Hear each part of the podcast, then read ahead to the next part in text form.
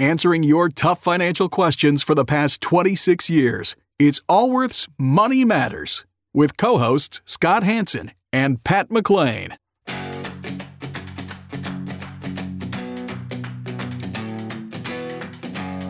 Would you like an opinion on a financial matter you're dealing with? Whether it's about retirement, investments, taxes, or 401ks, Scott Hanson and Pat McClain would like to help you by answering your call. To join Allworth's Money Matters, call now at 833-99-WORTH. That's 833-99-WORTH. Welcome to Allworth's Money Matters. I'm Scott Hanson. I'm Pat McClain. Glad you are with us today, both myself and my co-host here. We're both financial advisors, certified financial planner, chartered financial consultant. We spend our weekdays with people like yourself, come here on weekends to be your financial advisors on the air. And glad you are here with us as we are talking about financial matters. Of course, we'll talk about the current economy and the markets, as well as taking your calls. If you want to join us, 833-99-WORTH is the number, 833-99-WORTH. And so it's a, Scott, I came across this article, and I thought this was quite interesting. We have talked about governments in the past issuing 0% bonds that pay zero. And in fact, or negative. I think a couple of weeks we were talking about the Czech Republic and a couple other ones like that. Well, it's amazing you think of some of these countries that went negative. I think Spain went negative. Portugal went negative. Remember, it wasn't that many years ago that people were freaking out that they were going to default on their bonds. Yes. Now they're negative. Now people say, here, you take my money, like take my euros and give me back just most of them. Yeah, and they were, and the interest rates, it wasn't that long ago, they were in the 10s and 12s and 15s. And people have short-term memories. How long ago was that? It was in the 2011, that was probably 12? 10 years ago. 2010. Remember, I chaired an investment committee for it was a nonprofit organization. I don't want to say too much. I don't want to give any heads off what it was. And it was the classic where this little thing happened, and all of a sudden, people on the board wanted to know an explanation of what percentage of the portfolio is in Portuguese bonds. Should we get rid of our Portuguese bonds? And of course, it was like 0.2% of the portfolio or something, right? And I just remember the time. It's like people that haven't understood. Yeah, but sometimes these people on investment committees have no concept. But in reality, you would have wanted to load up on the Portuguese bonds if they go down. When there's blood in the street, that's when there's buying opportunities. Yeah. When everyone's euphoric and toasting champagne, that's usually the time to run for cover. Yeah, and as the interest rates are high, as the interest rates go down, the values increase in the bonds. But this Danish home finance company, the Danes, Nordea Bank, ABP, has now issued a 0% mortgage, 20%, 0% mortgage. I thought they were low in the U.S. 0% mortgage. Yeah.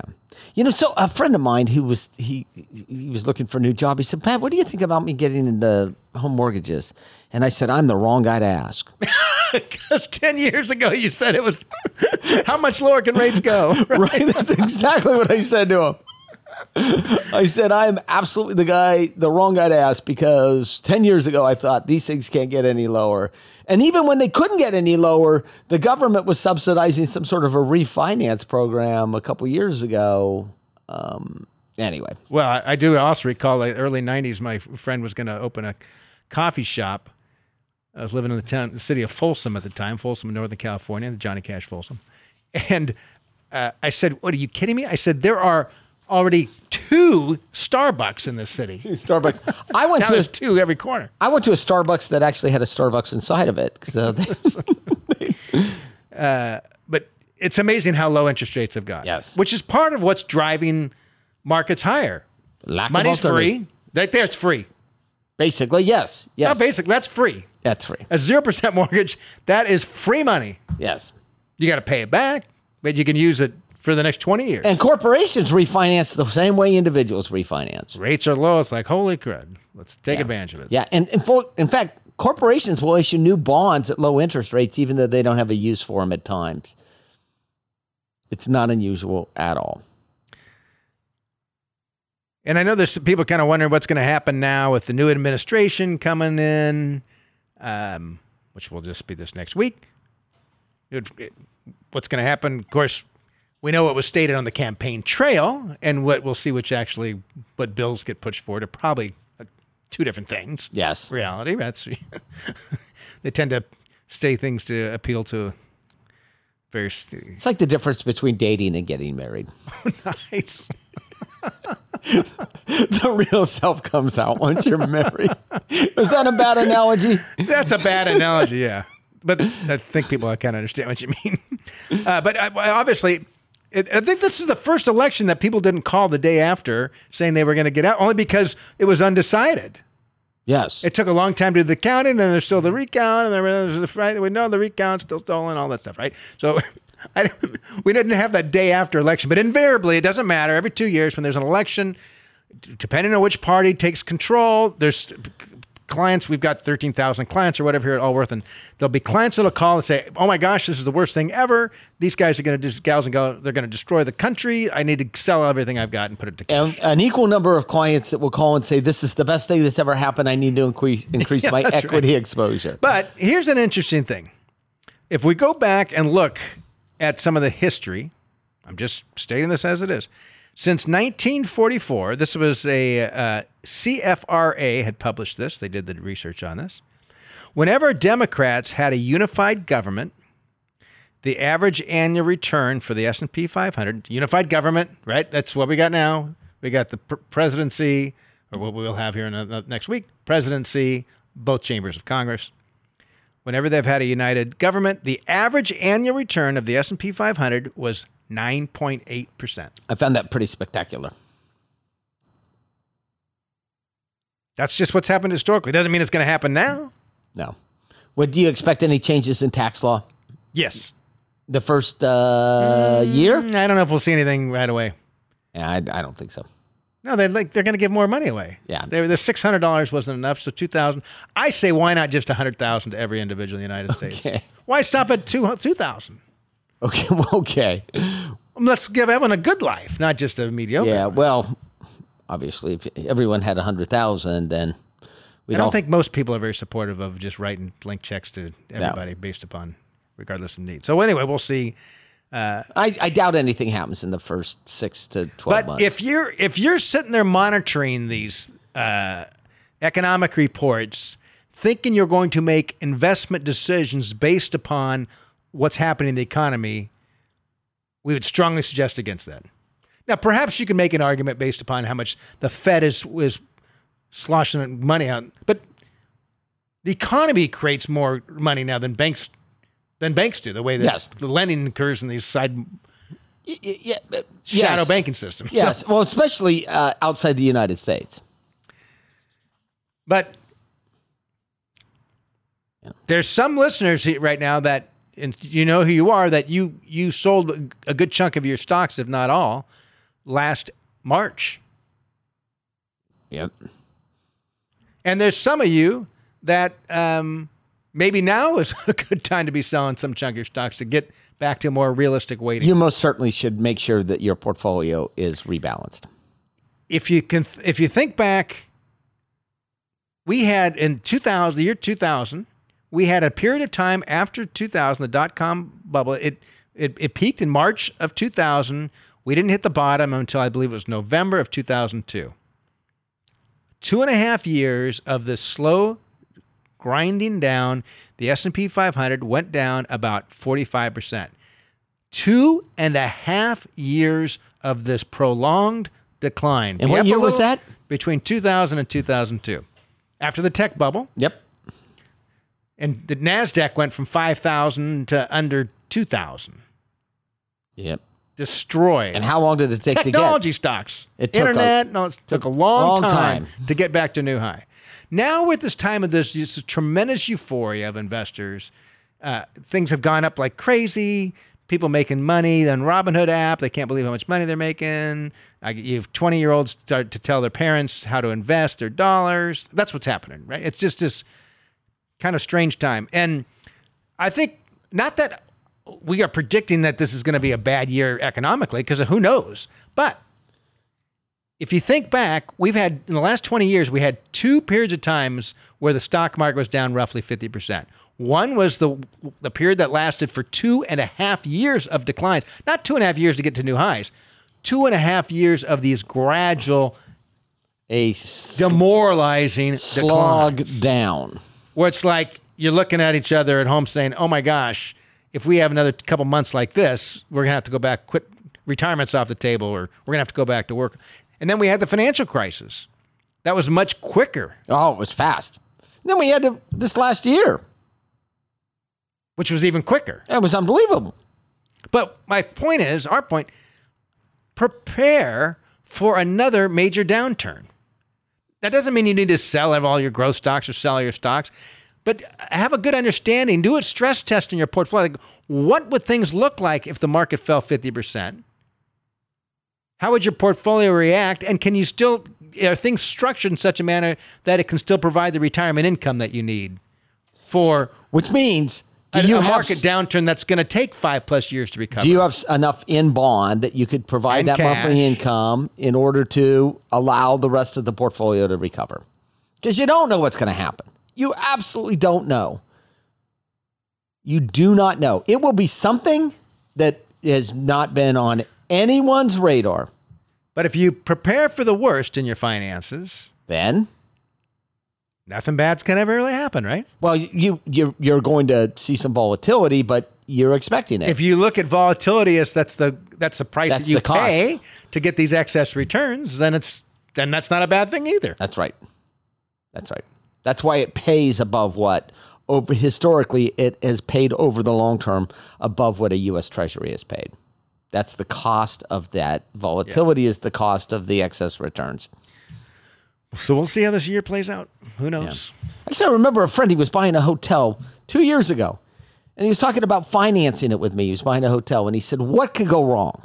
And I said to him, who knows? I said to him, it's a hotel. I said to him, there are things that are going to happen that if we sat in a room today for days and tried to list them all, we would miss a few. And I'm sure, quite frankly, had we done that, we probably would have missed pandemic affecting hotels. And so he didn't lever it all up. He didn't put tons of leverage on it, which was my point, which is, look, if you're going to own this thing if you're an owner or you're a speculator, if you're an owner, then be careful with leverage. Debt. Yep. If you're a speculator, pile on. Yeah, right. Right?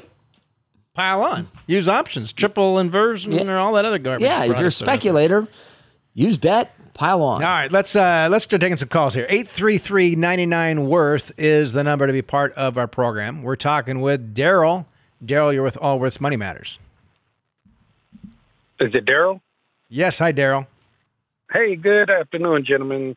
Scott and Pat, thank you all for taking my call. Yes.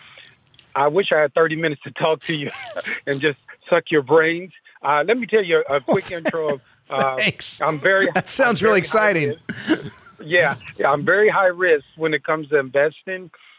And I hope and pray that the kids are high risk. We have 5 children, which are grown now, the youngest being 27 years old. I grew up in the projects, very low-income area.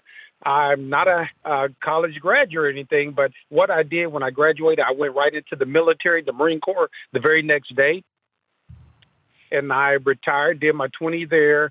And then I came out and went to the Postal Service, and I'm at 20, over 20 there. God bless you. So I thank you. I'm putting all my beings right there with the government, basically. So, but my question is pertaining to our grandchildren. We have 6 of them, and I'm interested in what are some of the investment programs that myself and my wife, can do for them. If you have any advice or insight on that right now. What are you trying to accomplish? My goal is for them, when they're 25 years old or 30, is to have a lot amount of money set aside for if they decide to go to school or open a business of that nature. So that's growth income. And when you say, is it primarily school or is it business? And at any point in time, would you like the ability to retrieve those dollars if you think that they were going to use them in a manner that isn't consistent with your beliefs? Yes. Yes. Okay. So, I mean, here, so there's, we can talk about some different avenues that you can use and then the pros and cons to that, right? One avenue is use what's called 529 plans. These are designed for education costs. The benefit of a 529 plan, inside of a 529 plan, you could be as aggressive or as conservative as you'd like. You control the dollars. You set the allocation. And you can set up 6 accounts for your 6 grandkids. You can have them be as aggressive as you'd like.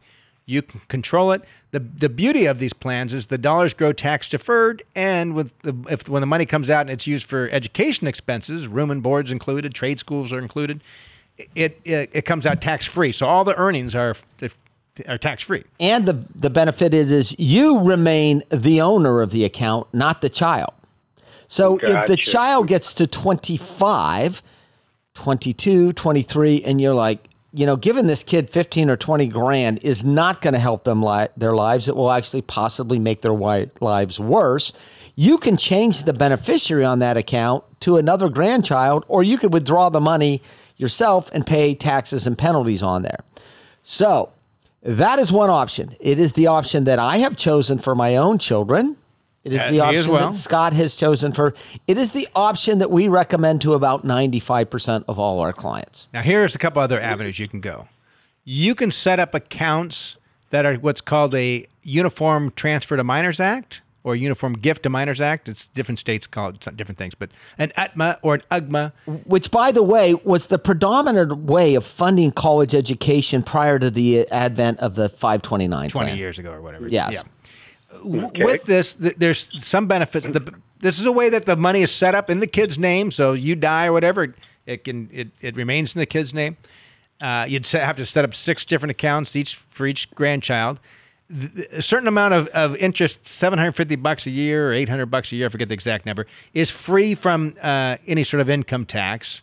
And then it's taxed after that, and if it gets too high, it's taxed at the parents' rates. But that applies to such a small percentage of the population; it's almost irrelevant in this particular situation. The challenge with that sort of structure, and again, you can invest it in anything you want. You could invest it in a bank account, or you can invest it in Tesla stock, and anywhere in between. The downside to that is when the child reaches age of maturity. Mm-hmm. Those dollars are theirs regardless. So if they're more interested in cars than they are in college catalogs, they're probably going to take the money and buy a car or something like that. And I remember when I was 20, a friend of mine all of a sudden shows up with a Karmann Ghia, right back in the day. Volkswagen Karmann Ghia. For those young kids, you won't know what a Karmann Ghia is. But a Karmann Ghia, and this kid had nothing. And I'm like, where did you get this Karmann Ghia? He goes, well, I had this fund my parents had been saving for me. And I turned 21, here it is. And I got it. And he wrecked it three weeks later. I thought that was classic. He did. So that's another avenue. And a third avenue is where you set up it's kind of a pain, but you set up 6 different accounts in your name or you and your wife's name or your trust name or however you hold your assets. And you just earmark them internally that I'm setting this up for Johnny and no kid's named Johnny anymore, whatever. Kyle. Whatever their names are. And, Devin. And then you earmark them yourself. You're the one going to be responsible for any sort of capital gains or dividends or interest that are paid out over there. Presumably, you'd invest in something that's more growth oriented, so it wouldn't be spin off much. And then you could gift those assets to the child later, like, hey, by the way, I'd been saving up money. There's 10 grand that's in this account that I've got for you, and you could set up in your will or your trust such that if you die early, these dollars go into a certain trust to accomplish your objectives. All right. So we gave you all the choices, the pros and cons. You want to use the 529 plan. That's all you want to do. And what state are you in? I am in Missouri. And real quick, my son, he has 3 of the grandkids out in California. Mm-hmm. So I told him to go ahead and start teaching them about stocks and buying. So he set up accounts in TD Ameritrade, mm-hmm. and I told them to start teaching them right now. That's right. Of course, young people and kids' minds is all about gaming and techs and things of that nature. But I thought that would be a good idea for them to start. Yep. And so what you want to do is just set these up. I don't know about the 529s are funny because each state is only allowed to have one. And so, but you don't. Some states give you a tax deduction. Some states don't. And you don't have to use the one that the state that that's you're right. actually resident. I'd look to see if you get some tax deduction for the state of Missouri. And if not, I'd use the state of Utah's plan, which is the one that. Oh, okay, Utah. And I know Kansas definitely has that over there. Well, they all have them.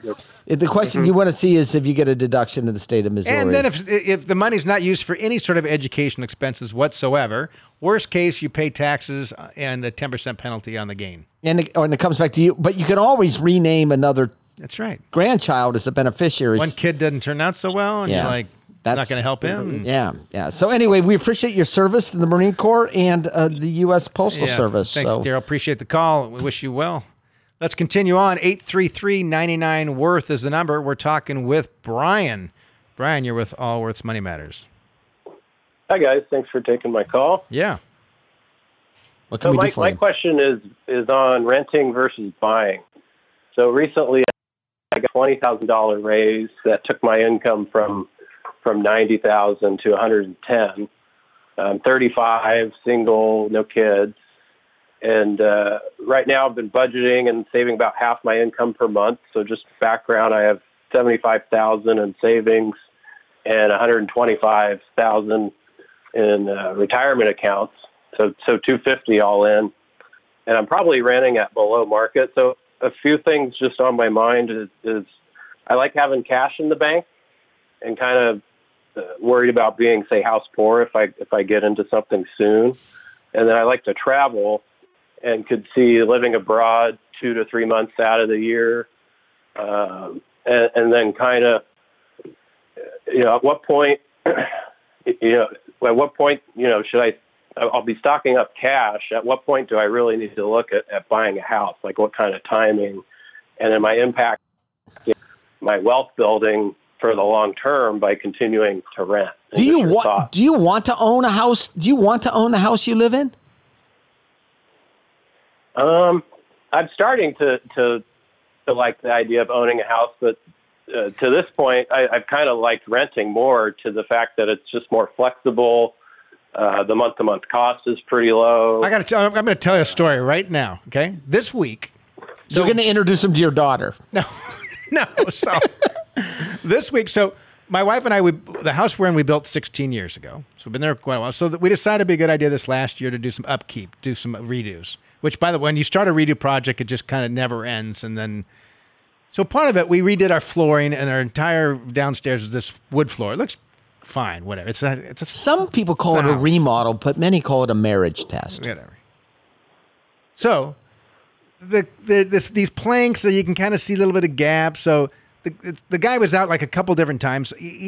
Some guy's out today with a couple other crew, and they're trying to do something. And the guy says to me, Scott, I'm going to give you my number.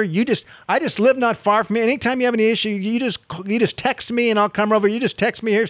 And I looked to the guy, and I said to my wife, I didn't realize that a new floor came with yet another relationship I have to manage in my life. That's exactly how I felt at the moment, right? Like, he's a fine enough guy, and maybe I'd enjoy having a meal with him or whatever, but like, in the middle of the workday, and like, it's the last thing I felt like dealing with is the stupid floor in my house. When you rent, there's one relationship to manage, right? And it's not your checkbook either. It's someone else's. So there are other ways to build personal wealth besides owning a primary residence. When you own a home, you are consuming that home. If you're wise, not every American is, you pay down the mortgage over time. You get to retirement with your home paid off. If you're unwise, you continue to refinance it every few years, take the cash out, and increase your lifestyle, and you get to retirement with a house with a huge mortgage on it. But you can rent and own investment properties all at the same time. That would, if you're like, I want to get in the real estate market, that would be my recommendation. So that's why I asked what your desire to actually own the home you're living in. And do you think that you're going to be relocating anytime in the next few years? And by the way, I meant no offense to the nice gentleman who works on my floor. He's actually tearing your floor up. I'm sorry. I'm really sorry. So, it's not personal. So Brian, do you expect that you're going to be moving anytime soon? Not necessarily, but I wouldn't rule it out. And I do like the idea of some income-producing property, but I didn't know if, you know, you should own your own personal residence first and then move on to Not if you're paying below market. But the reality is, yes, normally you would start with owning your own personal residence. But if you think you might want to go live overseas, you might have that opportunity. But don't let a home. But you would buy a home that you could convert to a rental if it was your primary residence. Where do you live? Sacramento. Okay.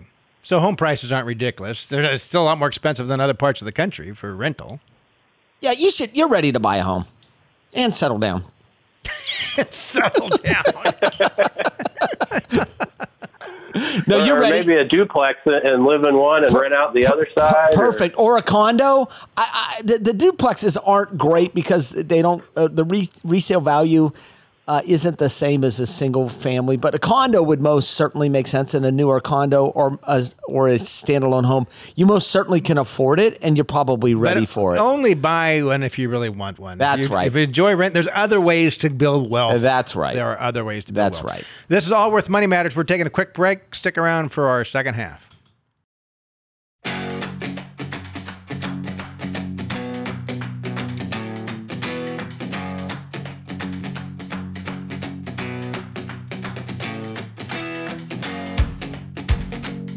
Can't get enough of Allworth's Money Matters? Visit allworthfinancial.com/radio to listen to the Money Matters podcast.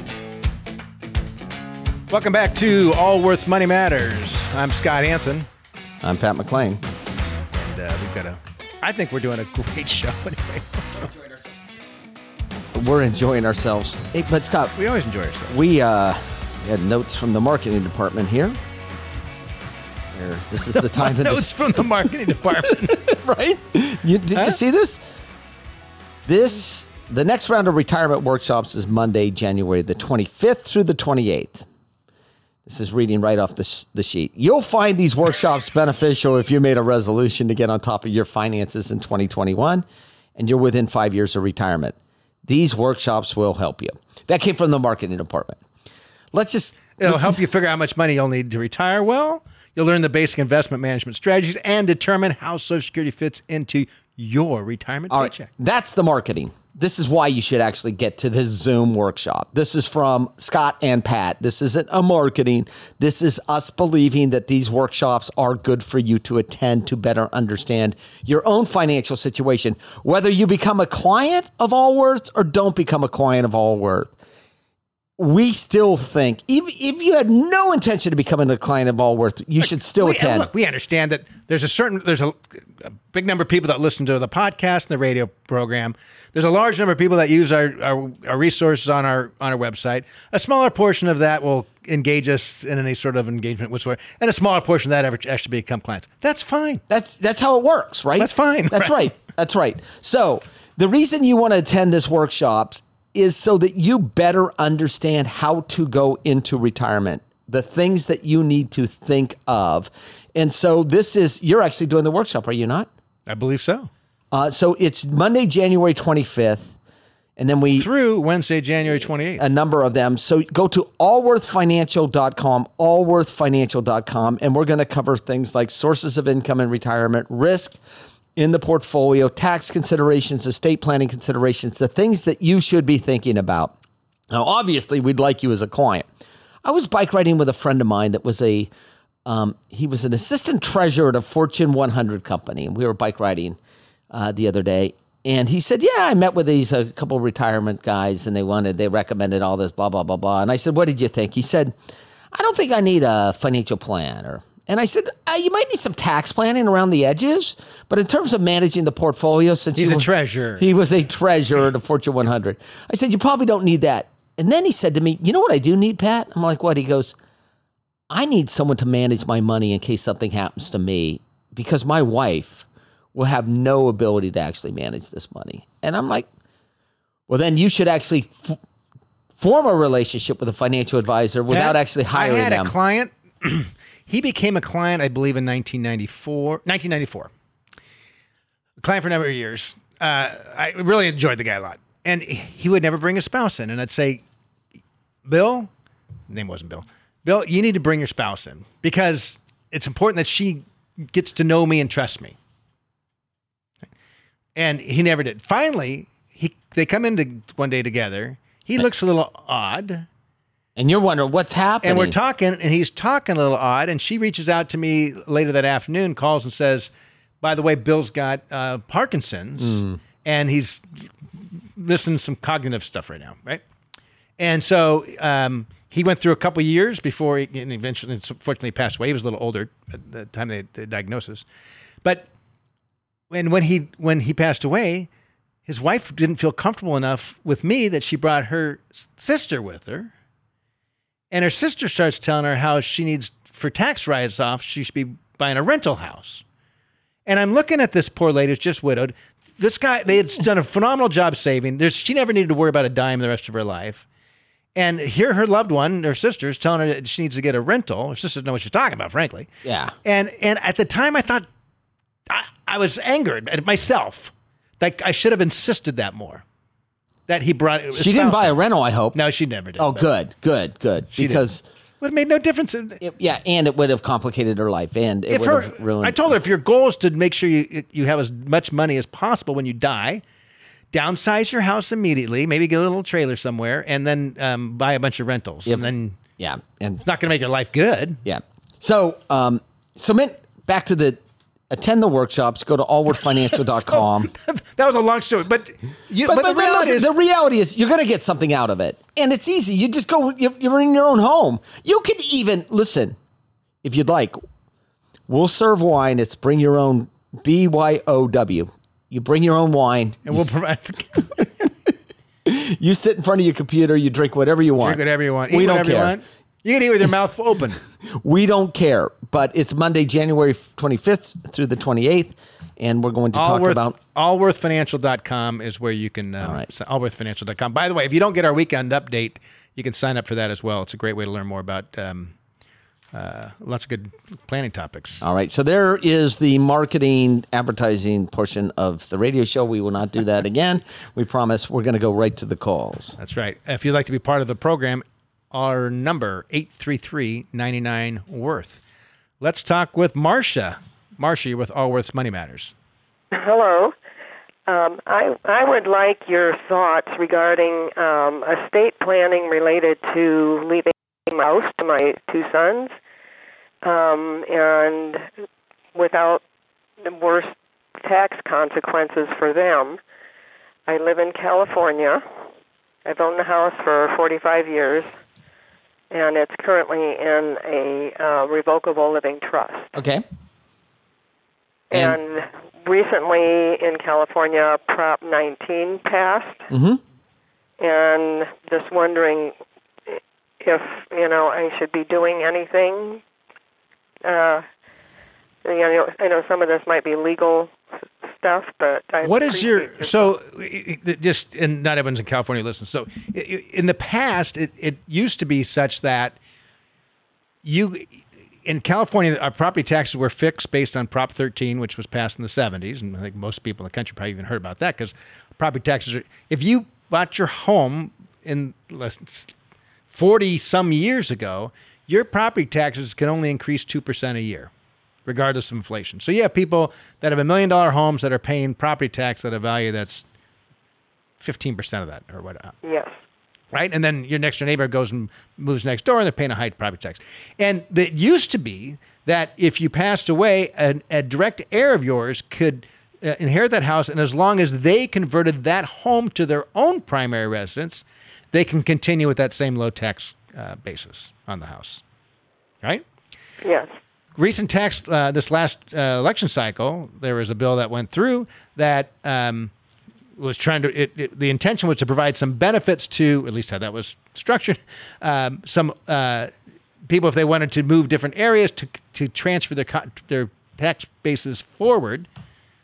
Was it just for people 55 and older, I think? Get some disabled. So. There was a bunch of list of us. But wildfire. But that's right, wildfire.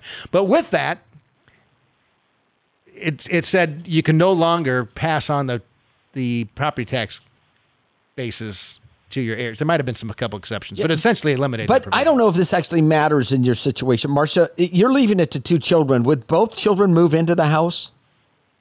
Probably not. Would either of them move into the house? Probably not. Okay, well, then it's irrelevant. So you want to make sure, and the reason it's irrelevant, if they came into my office and you had passed away and they said, we inherited this house together, what do you think? Sell the house and split the proceeds. I would have them sell the house. 99% of the time. And split the proceeds almost immediately, unless they were in business already together and they had the best, most perfect relationship. Or there's enough assets where someone says, I'll take the $500,000 house, you take the $500,000 in cash. And that was one way you would do it. But you most certainly would want to split that property as quickly as possible or sell it and have that. And so the Prop 19 doesn't mean anything to you. So what you want to do is make sure that it is titled correctly in the name of your trust, and the trust gives direction to the disposition of the property at the time of death. That's what you want to make sure. Then you want to make sure that you have TODs on all your other accounts, or they're labeled in the name of the trust, and that the beneficiaries on your IRAs, life insurance, or anything that annuities have your children as the primary beneficiaries, unless there's restrictions on how the dollars are paid out in the trust. Are there restrictions on how the dollars are paid out in the trust? No. All right, that's all you got to do is just go through and make sure all your beneficiaries, list your two children, and make sure that all the property is in the name of the trust. Yeah, it sounds like you're already set. Why did this trouble you? It's a Prop 19. Prop 19 is hard to understand. That's right. And I've had a number of phone calls on Prop 19. It means nothing to you. Okay. It means nothing to you. And the reason is because of the disposition of the property at time of death. That's why it means nothing to you. All righty? Okay, thank you. All right, appreciate the call. I think for most homeowners, it was a benefit. Yeah. But as a taxpayer, I clearly understand why would you want to let a family member pass it down to generation? Oh, yeah, I get it. I understand, if you can't afford to pay your property taxes, why we need to have a mechanism in place so your property taxes don't chase you out of your house. Yes. Anyway. But for most people, it was a non issue. So, all right, let's continue on here. Our contact number 833-99-WORTH. Let's talk with Mary. Mary, you're with Allworth's Money Matters with Scott Hanson and Pat McClain. Hello, Scott and Pat. Thank you for taking my call. Yeah, thank you. I am calling today. I have a question, and I'm looking for different options and the best way to handle it. So I met with my nephew and his wife over the holidays, and they were just telling me about their situation. They're both self-employed, and they just purchased a house in October 2018 for $85,000 at a 6.75% interest rate, and it's a 30-year fixed mortgage. They went in March to see about refinancing, and there was a $4,000 closing cost because they're self-employed. They didn't have that cash, so they didn't approve the refinancing. So they saved up the $4,000 and went back in November, and the interest rates are down to 2.8%. So they wanted to refinance an $80,000 loan, and they had the $4,000 closing. Well, at that time, the bank that they went to denied it because of things that were happening with COVID, and they just didn't approve it. So I was looking for a way that I might be able to help him. Okay. And different options. So I have about $40,000 cash. I have investments and retirement, pension, that kind of thing. So they would like to refinance at 15 years. They could probably get it for less than 3% if the bank approved it, and for $80,000. And they would be paying the same amount, but they would cut their years from 30 to 15. Yeah, the problem is they haven't been able to get the loan. I don't know if they should keep shopping around, or I'm not liking the idea of co-signing a loan for them. Yeah. Let me ask you, what state is this in? This is in New York State. And what is what's the value of the home? It's about they bought it for $85,000. It's not a lot more than that, probably. It's amazing they could get a banker to talk to them at all for an $85,000 loan. I think they did. It's amazing that there's actually homes in the United States that sell for $85,000. Well, I assume it's probably in upstate New York somewhere. It is. It's in an older community. Yeah, it's small. And they're kind of newlyweds. They've been married since October 2018, and they just started their family. So. And what's their business? They're self-employed. Are they both in the same business or two different businesses? Yeah, he is a photographer, and his wife is a wedding planner. So with COVID, that went down. Yeah. But in the meantime, they have certainly been able to keep up their payments and save enough money for a down payment or for a closing cost. So, Mary, if you called and you said, I've got $300,000 in the bank. I've got another $2 million in my retirement account. I really love my nephew. Then I'd say, you could be the bank on it. That's right, Scott. I was thinking exactly. You could be the bank on it. And that's what I'd like to do, so they don't have to have that $4,000 closing cost. I just said if you had a few hundred thousand in the bank and $1 million in your retirement account. So, and by the way, full disclosure, my wife and I bought our first house. My grandmother lent us $20,000 for the down payment, so we could get through PMI, payment mortgage insurance, so we didn't have to pay it. And I paid it off in a couple of years. And my dad loaned me money to help with the down payment. My grandmother tried to lend me money again because it was such a good return to her. She kept saying, Patrick, I could lend you some more money. And I'm like, I don't need it. She liked the return. And my nephew also said, well, if you are going to be the, financer, that we wouldn't want you to do it if you didn't get some kind of a percent. So he would be willing to even give me a little bit of a percentage, which is much more than I'm getting in the bank. Oh, no, you'd mark it at above market. You'd mark it at fair market. Absolutely fair market. But the question is do you have the financial wherewithal without putting your retirement into jeopardy to do so? So tell us about you. Yes. Okay. Well, right now I've got about 40,000 liquid cash in the bank. I've been working for many years. I'm in my 60s, early 60s. Good retirement pensions. Are you retired now? No, I'm not retired. I work full time. My home is paid for. I have no debt. Do you work for the state or a municipality or utility? No, I do not work for the state. I work in private industry. Okay. And what do you have? Do you have money in a 401k or IRA, that sort of thing? Sure. Yes, I do. How much? 401k. I also have a pension plan with my current employer, who I've been with for over 20 years. And my employer before that was the state, and I worked with them for about 15 years. So I have... And so what if you were to add up all your retirement accounts together, what do you have in those accounts? Oh, that I'm not prepared to tell you because I didn't check. I'm not real good at... Few hundred thousand? Oh, yeah. So we don't... So the answer is without that being answered, we can't tell you. My first blush is that you're not prepared to do it. The challenge is this is your nephew, right? So let's envision down the road. Let's say you do this. Let's say that something happens. The marriage no longer works out. That's right. For whatever, maybe whatever, right? Something, just life happens. Right? Marriage doesn't work out. Businesses don't work out. Are you prepared to lose? They quit. This? They're not making the payments anymore. You don't want a house in upstate New York. Aunt Mary, we can't afford the payment this month. We can only send you $100, right? And the next thing you know, they're several months behind on their mortgage, and you're like, "Well, how do I evict my nephew?" You don't. Because then you'd be the bad aunt. You don't. And remember, bread that is eaten is soon forgotten.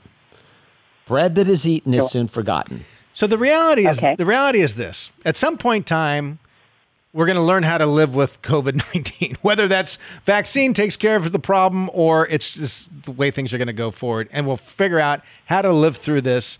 There will be events and weddings again. There will be photography. Right? One's a photographer, one's a wedding planner. Oh, my gosh. Wedding planner. But the reality, this 6.75% sounds high, but this is commensurate with the risk that the lender is willing to actually take. And that's why this is such a premium over a normal interest rate, because either they have poor work history, poor credit, combination of the two, and a cash flow that is not consistent. I wouldn't touch this. The reality is, look, they're young. They'll be figure fine. This out. Yeah. They'll it's be not, fine. They'll be it's fine. Not, gonna, no, seriously, they'll figure it out. It's not the end of the world. That it's $85,000, and look, the difference is 4% on 85. It's less than $4,000 a year. They would like to save that by getting a new mortgage to save them about a little under $4,000 a year. That's right. That's a new mortgage will save them $4,000 That's a year. Right. That's right. And if you feel that bad, if it takes them another year or two, give them $4,000 if you feel that bad. If you feel that bad, but the reality is, unless you had oodles of money laying around, which you may, you don't know.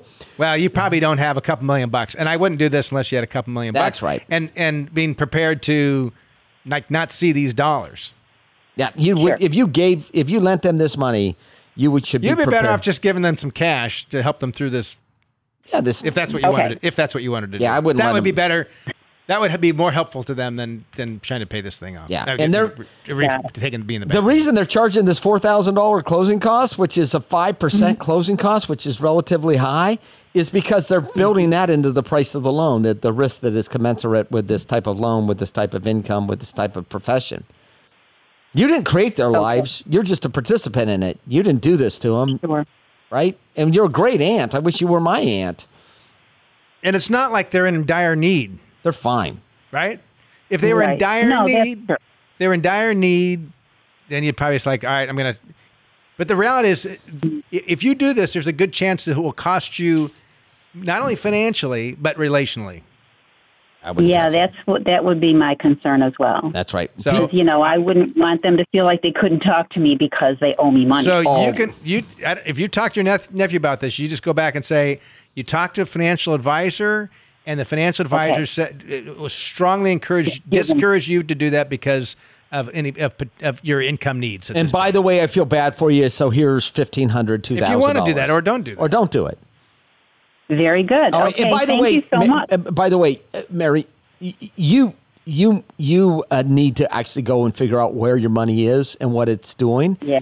And if you're a few years away from a retirement, when you retired from the state of California, did you take were you pension eligible, or was it a deferred vested pension? Sure. No. I was pension eligible, but I have worked in New York State, lovely New York State. Oh, you did. Okay. Yeah.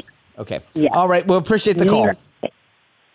Okay, well, thank you so much. I appreciate your time. Right, have a great day. And it's how many relationships have you seen torn apart, Scott, with clients lending money to their children, nephews, grandchildren? I have told my clients, you're better off giving it to them than you are lending it to them, and at least that way it's over. I know we've both lent money to people in our lives before, and it's you if you don't get to the point of like I might not get it back. Then it'll eat you up. During the last the home crisis, I still remember a couple of my friends asked me to, they were way upside down on their mortgages and they were going into foreclosure. And they said, will you buy this house in foreclosure and then let me live in it and rent it to me, or put me on a, a payment plan where I can buy it back from you slowly? And I would say no. And they said, well, let me show you the numbers. And I said, the answer is no. And they're like, why is it no? And I said, because I could never actually foreclose on you. And of course not. Because you're my friend. But if you're in tough straits and you need some money, ask me. By the way, if you're my friend and you're hearing this, don't ask me. This is hypothetical. This isn't real life. It's real life. But the reality is doing things to make yourself financially, your life better versus being in dire need are completely different things. Well, and money's doesn't always make things better. That's right. And oftentimes people need to live through experiences. I mean, we all want our kids and our other family members to grow up to be responsible, functioning members of society, have some stability in their lives, right? All of that. Flourishing careers, strong relationships, of course, everything, right? We want them to flourish. We want them to be creative, artistic, intelligent, good-looking. A great friend to many.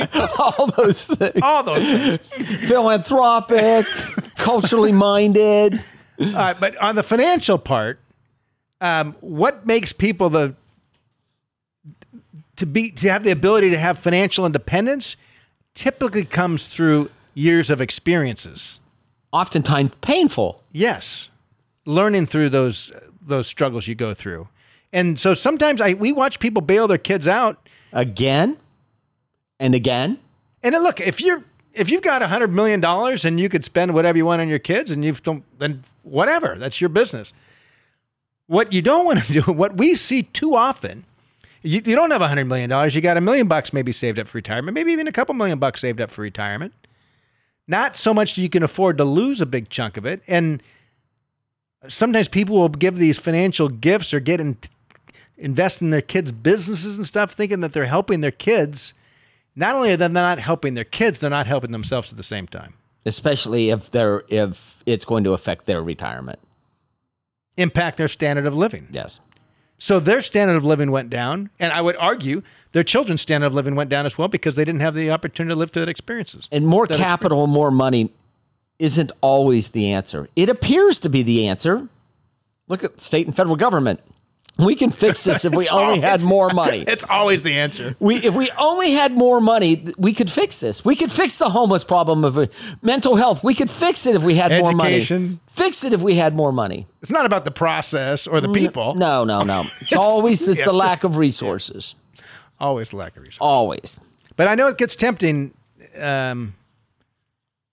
Well, sorry about that government rant there. I couldn't help myself. Yeah, we've got about a minute left. And what we've not talked about in a while, Bitcoin. Yes. What was the bank that put a target of $160,000? $170,000? J.P. Morgan or one of the big ones. Yeah, it was a respectable bank. Don't hold me to the name, but it was, yes. Yeah, I was an analyst at the bank. I didn't even read the article. I read the headline. I didn't read the article either. I read the headline. Why do I need to read every financial article? I read the headline in the first paragraph, and I'm like, okay. Look, if